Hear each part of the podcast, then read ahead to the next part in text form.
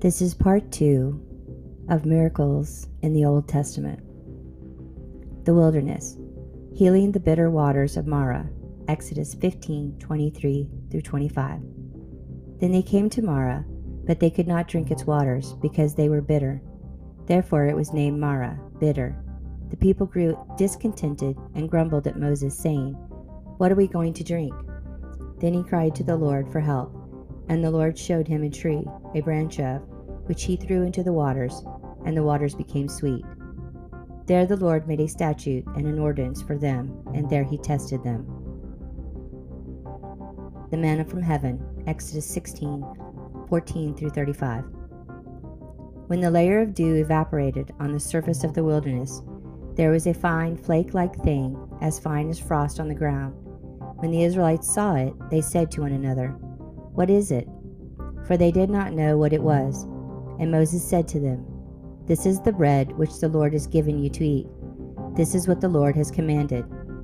Let every man gather as much of it as he needs Take an omer for each person, according to the number of people each of you has in his tent.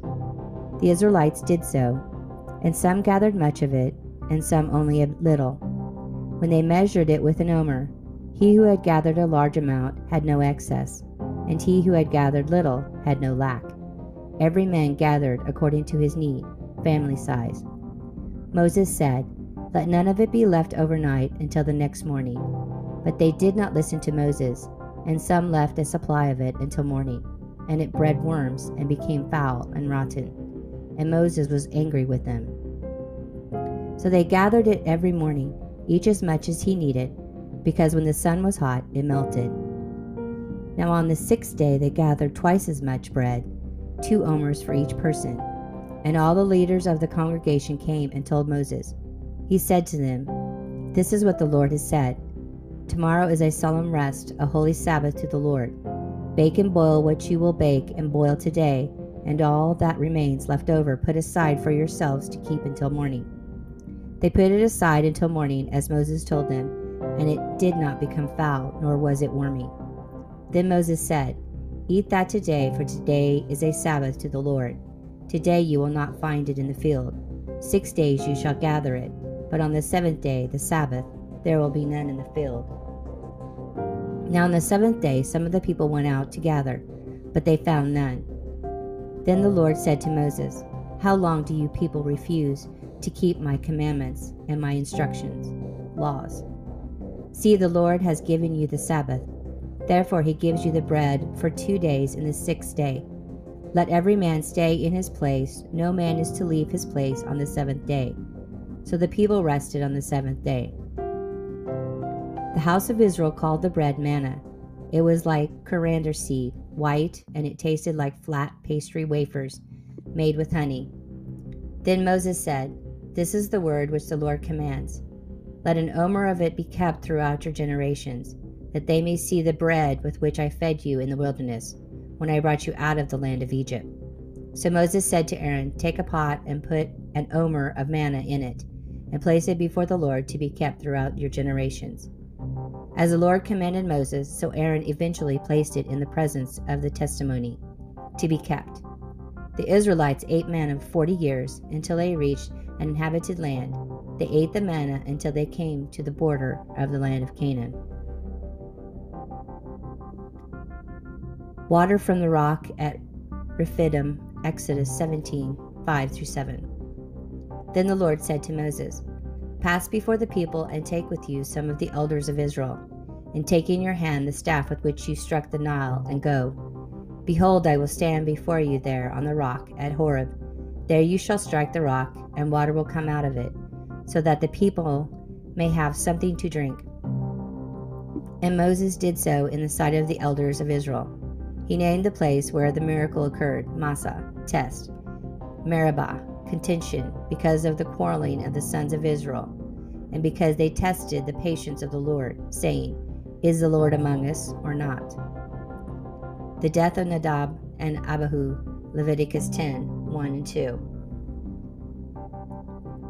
Now Nadab and Abihu, the sons of Aaron, took their respective ceremonial censers, put fire in them, placed incense on it, and offered strange, unauthorized, unacceptable fire before the Lord, an act which he had not commanded them to do.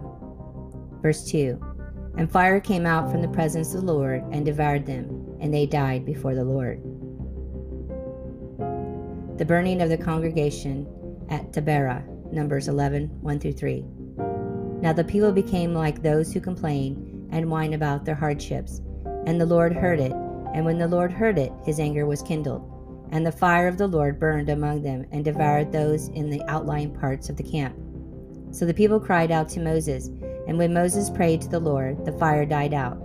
He named that place Taberah, the place of burning, because the fire of the Lord burned among them.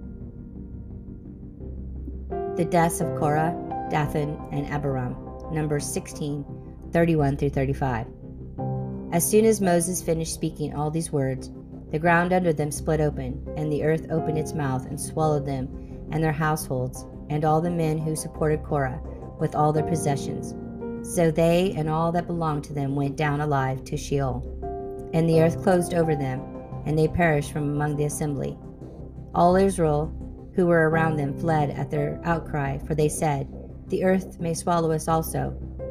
Fire also came forth from the Lord and consumed the two hundred and fifty men who were offering the incense.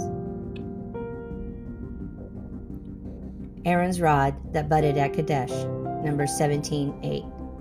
Now on the next day Moses went into the tent of the testimony, and the rod of Aaron of the tribe of Levi had sprouted, and put out buds, and produced blossoms, and yielded ripe almonds water from the rock at Meribah, Numbers 20, 7 through 11.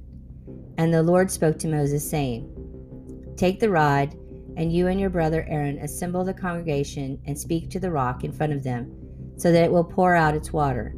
In this way you shall bring water for them out of the rock, and let the congregation and their livestock drink fresh water. So Moses took the rod from before the Lord, just as he had commanded him, and Moses and Aaron gathered the assembly before the rock. Moses said to them, Listen now, you rebels. Must we bring you water out of this rock? Then Moses raised his hand in anger, and with his rod he struck the rock twice, instead of speaking to the rock, as the Lord had commanded. And the water poured out abundantly, and the congregation and their livestock drank fresh water. Lifting up the brazen serpent, Numbers 21 8 and 9.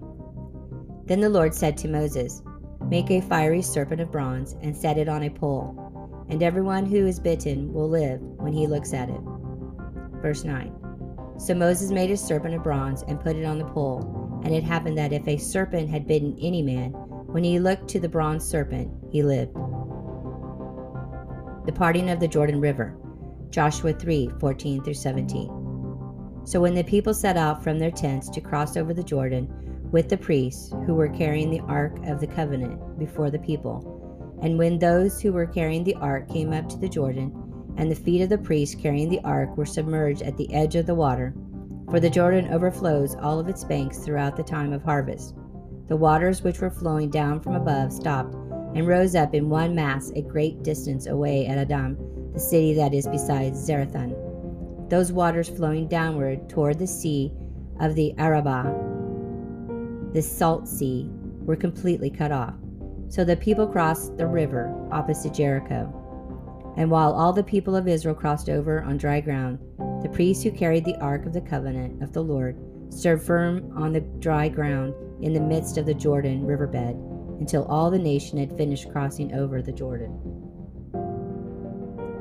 The land of Canaan, Joshua. The fall of Jericho, Joshua 6 6 through 25. So Joshua the son of Nun called the priests and said to them, Take up the ark of the covenant, and have seven priests carrying seven trumpets made of ram's horns ahead of the ark of the Lord. He said to the people, Go forward, march around the city, and let the armed men go ahead of the ark of the Lord. And it was so that when Joshua had spoken to the people, the seven priests carrying the seven trumpets made of ram's horns went on before the Lord and blew the trumpets. Then the ark of the covenant of the Lord went behind them. The armed men went in front of the priests who blew the trumpets, and the rear guard came after the ark, while the priests continued to blow the trumpets. But Joshua commanded the people, You shall not shout the battle cry, nor let your voice be heard. nor let a word come out of your mouth until the day I tell you to shout. Then you shall shout. So Joshua had the ark of the Lord taken around the city on the first day, circling it once. Then they came back into the camp and spent the night in the camp. Verse 12 Then Joshua got up early in the morning on the second day, and the priests took up the ark of the Lord, the seven priests carrying the seven trumpets made of ram's horns ahead of the ark of the Lord went on continually, blowing the trumpets, and the armed men went ahead of them, and the rear guard came after the ark of the Lord, while the priests continued to blow the trumpets. On the second day, they marched around the city once and returned to the camp. They did this for six days. Verse 15 Then on the seventh day, they got up early at daybreak and marched around the city in the same way seven times. Only on that day, they marched around the city seven times. And the seventh time, when the priests had blown the trumpets, Joshua said to the people, Shout, for the Lord has given you the city. The city and everything that is in it shall be under the ban, that is designated to be destroyed as a form of tribute to the Lord. Only Rahab the prostitute and all the people who are with her in her house shall be allowed to live, because she hid and protected the messenger scouts whom we sent. But as for you, keep yourselves away from the things under the ban, which are to be destroyed so that you do not covet them and take some of the things under the ban for personal gain, and put the camp of Israel under the ban, doomed to destruction, and bring disaster upon it. All the silver and gold and articles of bronze and iron are wholly consecrated to the Lord. They shall go into the treasury of the Lord. So the people shouted the battle cry, and the priests blew the trumpets. When the people heard the sound of the trumpet, they raised a great shout, and the wall of Jericho fell down so that the sons of Israel went up into the city, every man straight ahead, climbing over the rubble, and they overthrew the city. Then they utterly destroyed everything that was in the city, both man and woman, young and old, and ox and sheep and donkey, with the edge of the sword. Verse 22 But Joshua said to the two men who had spied out the land, Go into the prostitute's house and bring the woman and all that she has out of there as you have sworn to her. So the young men, the spies, went in and brought out Rahab and her father, and her mother, and her brothers, and everything that she had. They also brought out all her relatives and allowed them to stay outside the camp of Israel at Gilgal during the time required for ceremonial cleansing. Then they completely burned the city and everything that was in it. They put only the silver and the gold and the articles of bronze and of iron into the treasury of the house tabernacle of the Lord. So Joshua spared Rahab the prostitute, with her father's household and everything that she had, and she has lived among Israel to this day, because she hid the messenger scouts whom Joshua sent to spy out Jericho. The sun and the moon stand still. Joshua 10 12 through 14.